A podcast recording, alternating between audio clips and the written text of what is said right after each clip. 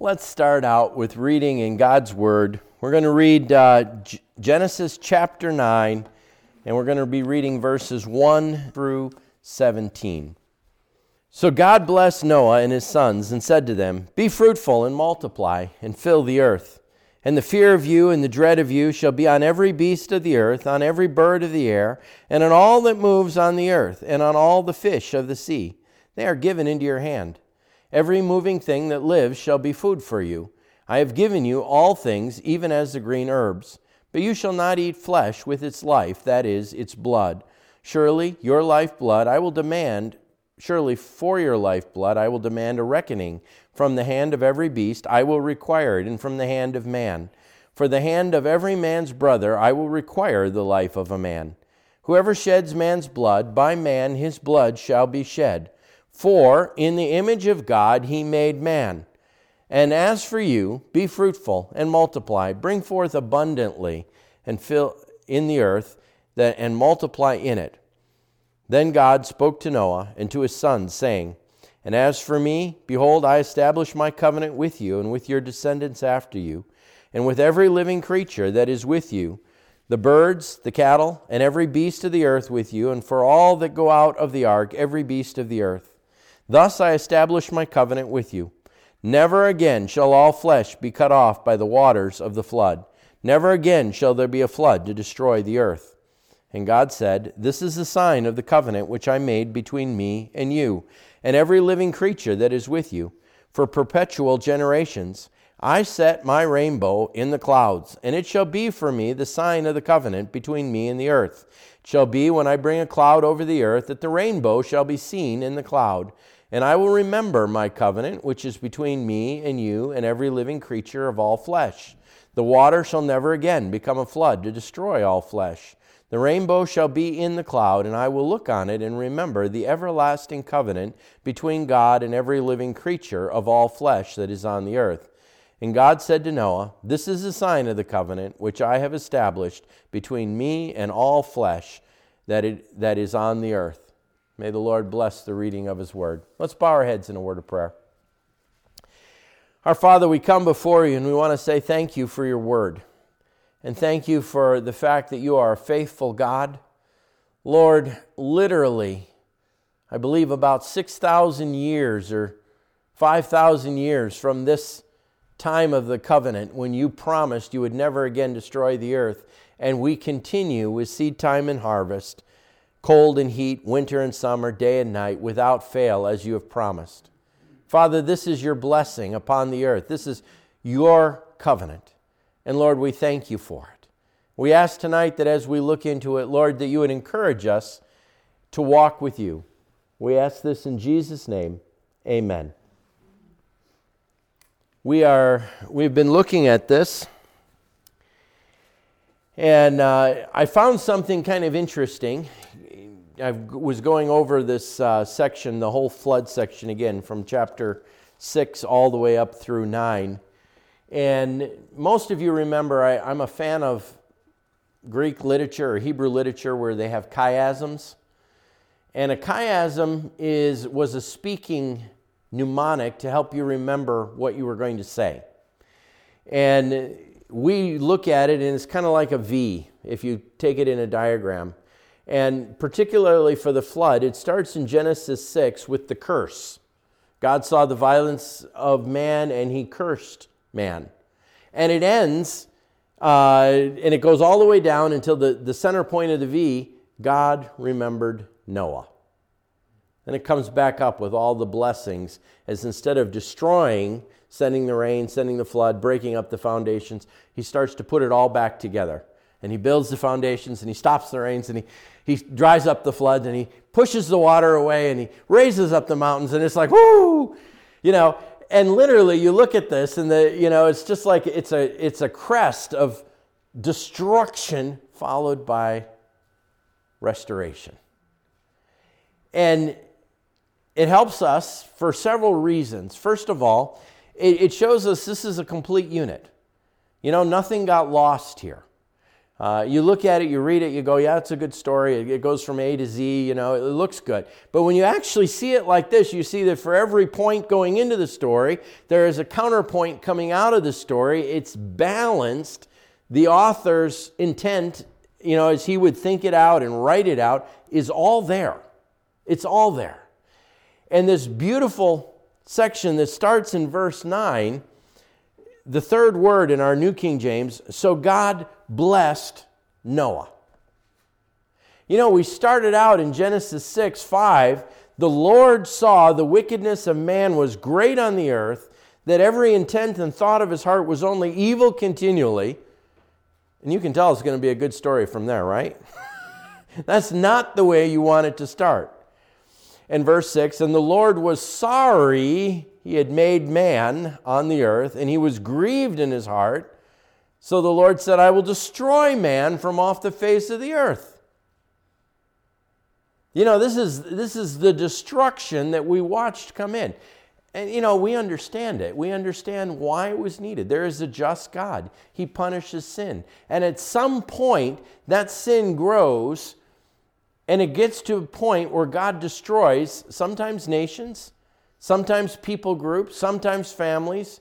And on this occasion, he destroyed life from the entire earth, destroying the earth and rebuilding it.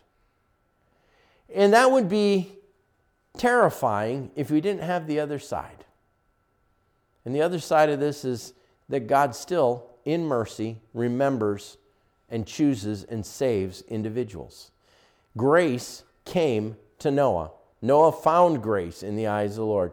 That, you know, he was given grace by God. It's, a, it's an interesting statement the way it sounds, but Noah did not seek it and earn it. That would be the opposite of what grace is. Grace is an undeserved gift.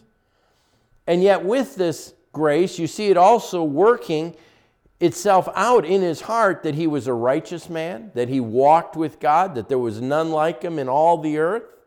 You know, all the testimony of who Noah was because God chose to work through him to preserve human life. And so he does. And he obeys God in building, he did all that the Lord had commanded him. There's again another statement you find about Noah. Noah did all that God had commanded him, and he builds the ark. And through his obedience and his work, God providentially saves the entire human race. They continue on through this flood. And he brings them out this other side, and instead of, uh, instead of a curse, now we've got a blessing. And one of the commentaries pointed out that this is in, in we've talked about how the ark is a type of Christ, one door we have to be in. Uh, Noah is also a type of Christ in some ways, that he was the one who built the ark and he was the one who was the patriarch leading to God and offers the sacrifice, you know, uh, and through his righteousness, his family is saved, others come in.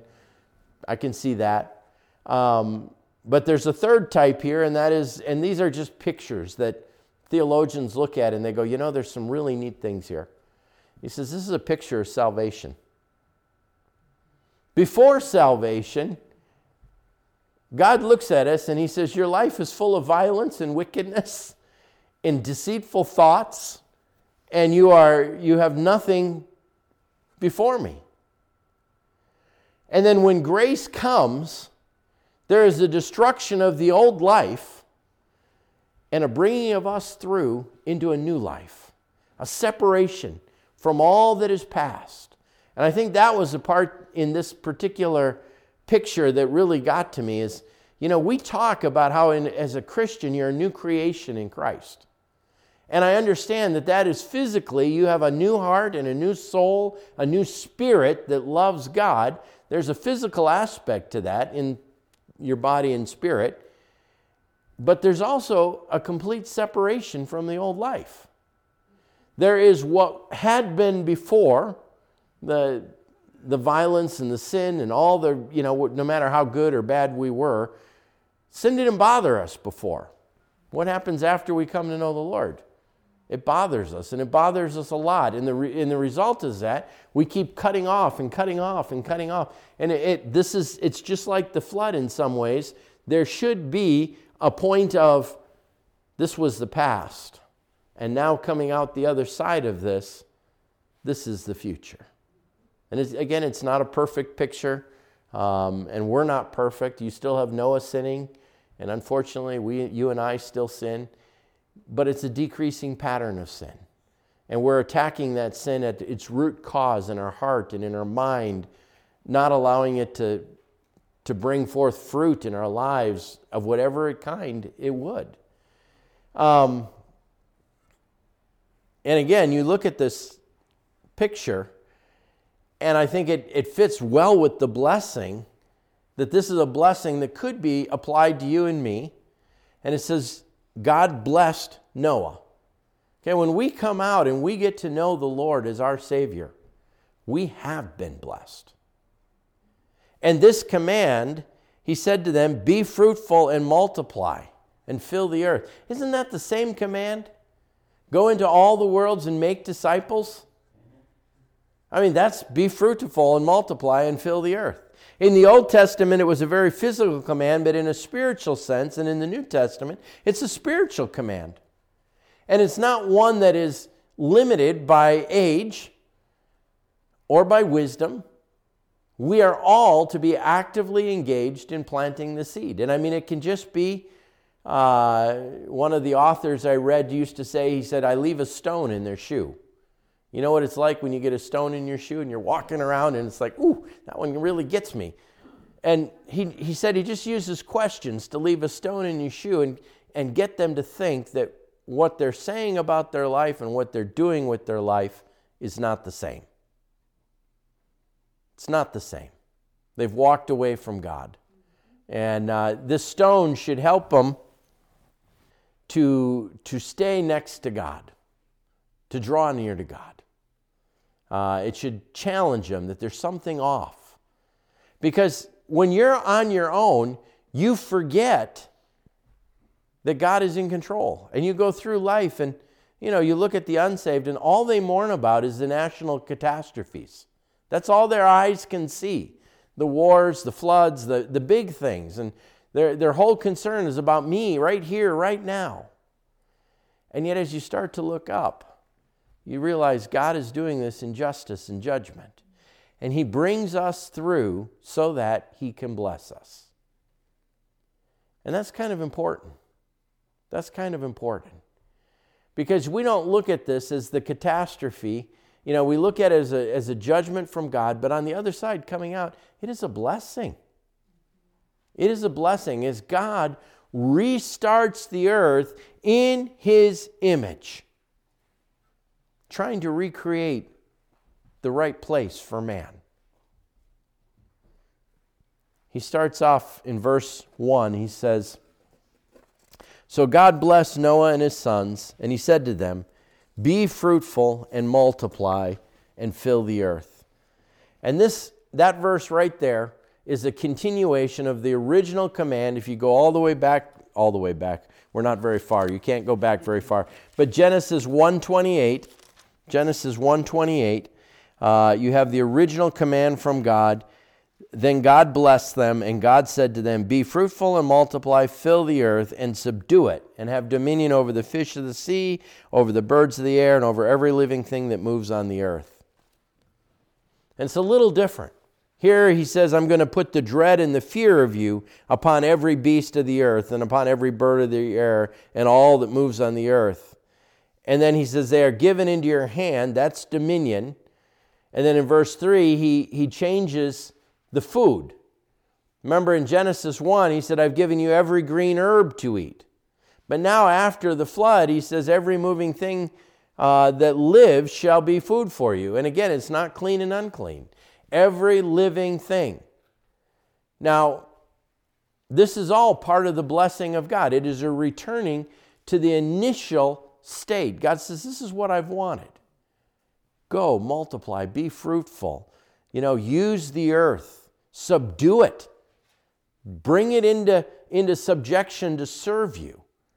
You know, this is not abusing the earth, but this is similar to gardening, is what I, I picture it as. It's subduing the earth, pulling out the weeds so that the plants that produce fruit can grow. It's bringing the manure in and it's, you know, it's, it's doing what needs to be done. And God gives us the dominion to take charge of the earth and to use it for our benefit. And now He also gives us the, the food to preserve us. There are certain denominations, particularly the Seventh day denomination, that believe we should be vegetarians. And the reason is, is in the initial Genesis 1, God said, I give you the grass and the fruits and the vegetables. And He doesn't give us the meat until here. So it must be better for us to be vegetarians than here. And they try to make a tie that because we eat meat, we only live 80 years. And uh, there's nothing in God's Word to support this. Nothing. It's, it's the delusions of men. God, the same God who gave us fruits and vegetables and the, and the grains of the field as a gift, has now turned around and he has added everything that moves on the face of the earth. You want to eat chocolate covered ants? You know, you want to eat fried grasshoppers? You want to eat monkeys? You want to eat? It's here. The permission was given. You can't look at it and say, well, you know, now there's clean and unclean, and I can't. I mean, there's allergies. That's fine. But God's blessing has given us everything that we need. You know, and when you ask about who has more wisdom, man looking back and saying, oh, we should only eat vegetables, or God looking at man and what his needs are going to be and saying, you're going to need protein, you're going to eat meat from now on. I give you all, you know, who do you think has more wisdom? All right. I mean, it is pure balderdash. I don't have the right words to take what God has given as a blessing and to turn it upside down and to say it's been a curse to us. And I would challenge you to look as we look at this. This is what God has done. He, he gave us a blessing, and man's The worldly system, mankind as a whole, takes all of this blessing and says this is a curse. You know, God talks about family. what does God say about family? Blessed, behold, children are a heritage from the Lord. The fruit of the womb is his reward. Psalms 123 9. And then he talks in, later on in that chapter, he talks about how children are like arrows in the hand of a mighty man. You train them up like making an arrow. You make it straight, strong. You harden in the fire. You put a good point on it. You sharpen it. You, you etch it with feathers so it flies straight. And then you take it and you bend that bow and you send that arrow and you send it down time. You send it down time. Years pass. And that arrow is going to impact something far down the line. They will marry, they will start families, they will take your teaching, your doctrine into the next generation. And this is why it talks about a mighty man. A godly man trains his children and he sends them into the future to take dominion for the Lord, to, to bring the gospel to another generation, to disciple another generation of kids, to stand in church for another generation. And we look at that as Christians and we say, this is what a blessing. Almi and I were watching uh, at this conference. It was a small group. I mean, I don't think it ever exceeded 35 or 40 people. And, uh, but there were three or four families with do, do, do, do, do, do, you know, the little stair stepped kids. And you'd see these little parades of girls, you know, walking by with their little skirts, and then the boys, you know, coming with a line of cars or something. Or, and it was just you think, what a blessing it is. And what do we get in the world? Instead of blessing, the world is telling us, no, no, kids are a hindrance. They hold you down, they drag you down, they, they, you know, they take up resources on the earth, they do all these things. And it's just the opposite of this. This is the blessing of the Lord for his people. And it's you know, we were to go out, we were to take control of the earth, subdue it, bring it into meaning, enjoying the fruits of our labor, both from the garden and from the field and animals. And he doesn't stop there. He gives us all sorts of details. Starting in verse 4, he says, You shall not eat flesh with its life, that is, its blood. Surely, for your lifeblood I will demand a reckoning. For the, from the hand of every beast I will require it, and from the hand of man. Okay, first of all, he says, There's to be no eating of the blood. The blood is to be shed. And uh, he re- maintains that prohibition all the way through the New Testament. So that's the only food prohibition that I believe exists is that we are still under not to eat the blood. Um, and then he continues on about how our lifeblood will be held sacred. Surely your lifeblood I will demand a reckoning from the hand of every beast. I will reckon it. If an animal kills you, God says, I will judge it. And from the hand of man, if a man kills you, I will judge it. From the hand of every man's brother, I will require the life of a man. And here's why we have capital punishment. In this blessing, he knows man is still sinful. Even though Noah has come through with grace, we're going to see that already he's got one of his children and grandchildren that are going to be turning to sin very quickly. And within 500 years, 1,000 years, I think 500 years, we have the Tower of Babel. As men reject what God has commanded them to do, group themselves together and start to build a tower whose top will reach to heaven.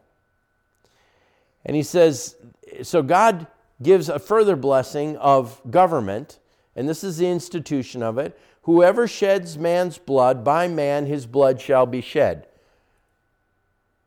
And that's, that implies that there must be a gathering, a consensus. That, you know, this man didn't die of natural causes. There's a spear sticking out of him, or his head was bashed by a rock in the middle of a field. You know, obviously, there is somebody that hunted him and killed him, and there's a punishment that must be exacted. And so men start to gather together. They start to make laws, and this is the basis of it. And, you know, in our society, again, we see in all of these blessings, we see man turning against God and saying, oh, these aren't blessings, these are curses. And we see this in capital punishment today. They look at capital punishment and they say, what, how can killing another man somehow suppress killing men? All we're doing is adding to the problem. And so they start to come up with, well, we need to rehabilitate them, we need to give them another chance, we need to do all these different things. And yet, look at what God says.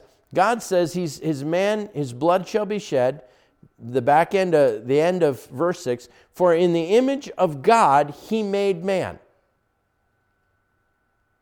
okay he is not saying that if somebody if i kill somebody that i am to die because that man died i am to die because i killed the image of god i turned against the image of god You think about that. And you think about abortion. And even euthanasia, killing of the old and the infirmed. And we extol those as advances in medicine and advances in society. And the reality is, we've taken the blessings that God has said, this is, this is my gift to you. I'm going to give you good things. I have just destroyed the earth. I've separated you from all the violence, the sin, and I'm going to lay out a pattern of life for you. Be fruitful, multiply, go out, fill the earth, work hard. You know, and this is something even for our kids, right? We tell them, we want you to go out from us and work, take dominion of a place. You know, not, not necessarily to farm, but to, to build a life, whether it's business or, or you know, through service in a, in a company to another, but to establish a place and a reputation and to take control of it that you are a man of God. And to use that not only to bring physical children, but also spiritual children into the world. And then to establish a government that is righteous that will stand for the laws of God. These are the blessings. Um, And then he adds one more, and this is God's covenant in verse 8. Then God spoke to Noah and his sons, saying, And as for me, okay, he's done all this for you. This is for you. This is the blessing that I'm giving you. You go do this. You live this way. You establish this as the law of your land. Then he says, As for me, behold, I establish my covenant with you, with your descendants after you, and with every living creature that is with you, the birds, the cattle, and every beast of the earth with you, of all that go out of the ark, every beast of the earth. Pretty comprehensive, huh? Noah's not asking for a covenant. And yet God gives them this, you know, the, the curse is at the beginning. Coming out, we have this blessing. And then this, the last part of this blessing is God Himself saying, and I'm going to do something else. I'm going to put a covenant. I'm going to cut a covenant. I'm going to make a, an unbreakable, freely given, irrevocable, unconditional promise with you. And it's not going to be with you alone, Noah. I'm going to make it with you and your descendants of not just you, but all the animals of the earth. All life on earth. This is my promise to you. Um, verse 11 Thus I establish my covenant with you. Here he says it Never again shall all flesh be cut off by the waters of the flood. Never again shall there be a flood to destroy the earth. That's my promise. And he adds a sign to it. And this, God said, This is the sign of the covenant that I made between me and you and every living creature that is with you for perpetual generations. I set my rainbow in the clouds. And it shall be for the sign of the covenant between me and the earth. It shall be when I bring a cloud over the earth that the rain shall be seen in the cloud, and I will remember my covenant with which is between me and you and every living creature of all flesh. The water shall never again become a flood to destroy all flesh, because of to destroy all flesh. The rainbow shall be in the cloud, and I will look on it and remember the everlasting covenant between God and every living creature of all flesh that is on the earth. Isn't that beautiful? I give you this covenant, this promise that I will never again destroy all flesh, and I'm going to give you a perpetual sign that I am God, that I remember this covenant, and I want you to too. It's going to be this rainbow. When there's rain on the earth, cloud on the earth, rain, and sun shines through it. You ever think about what God had to do? Change the physics of light to create a rainbow. No problem. I created light. I'm just going to do it. You know, we don't, we don't find him having to, to make a plan. I'm just going to do it. I'm going to give you this promise, and I'm going to put this sign right there in front of everybody. And again, this is a sign of blessing. It was a sign for us to remember to take courage and to go out that God has preserved the earth from flood. He will never again destroy all life. We can, you know, if, if the area where we're in, the water is going up, we can move. We can go to higher ground. There will be a way to get out of it. It's never again going to destroy life. And what has man done with this as well? He's turned it upside down, hasn't he? You know, they look at families with big with large amounts of children and they go, they're destroying the earth. They're they're murderers. They're murdering the earth. They're bringing in all these people who are going to produce greenhouse gases and waste and everything else. And they kill the heritage of the Lord the children. And they take his rainbow and they go back and they make it a symbol of sin. They say instead of God promising that he will not bring judgment on the whole earth with water, and it was a sign that he would preserve them from the judgment of a flood, they now say it's a sign of unity. That all different colors and types can, can exist together in harmony. You see the absolute destruction of how man, in his wisdom, takes this blessing of God. And I mean, again, I, I, go back to this. You have the curse in Genesis 6. God looks out, every thought and intent of the earth is evil continually. I will destroy the earth. And on the other end of it, we have this incredible blessing. I am going to preserve life. I am going to build life. I'm going to give you a good life. This is how it shall be. And here are the signs of it. And, you know, this I take on myself. This is my part of it. I will do this of my own grace for the whole earth. I will promise them this and put my sign in the clouds. And man turns around and he, he spits in the face of God. The question for us as we think about this tonight, it's kind of several fold. But one, do we trust God? Do we trust God? I mean, I find myself, I, I, recently met a vegetarian, and, you know, you don't eat meat? Oh, I could never eat the life of another animal. You know, and it just, it hurt. It hurt. Because I look at this and I see God giving us you know, and I can make jokes about this, how men like bacon and all this stuff, you know. But God gave us the bounty of the earth to eat. He gave us good gifts. James 1:17 Every good and perfect gift comes from the Father of lights. There is no bad gifts from God. He gave us families to disciple and to send the gospel into time to the next generation, impacting two and three generations down. You know, you think about it, as grandparents, you have an impact on your grandkids. And as great grandparents, I mean, that impact diminishes, but you still have that impact on your son, your grandson, and your grand grandson. It's there. And you have this beautiful gift of God if we would follow it. And typing it all off, we have the incredible mercy of God. We have not changed, but God says, I will spare you.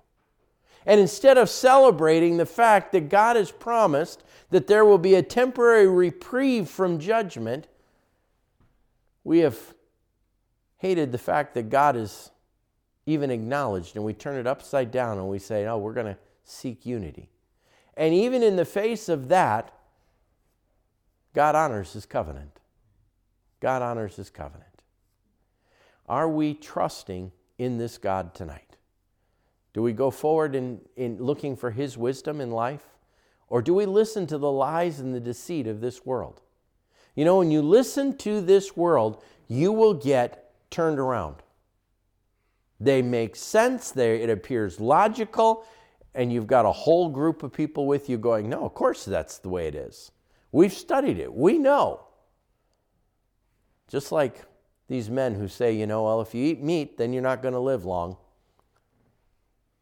And I ask you again, who knows better? The creator of our bodies who is blessing us with a good gift? Or man who thinks in his arrogance he can prolong his own life before coming before God?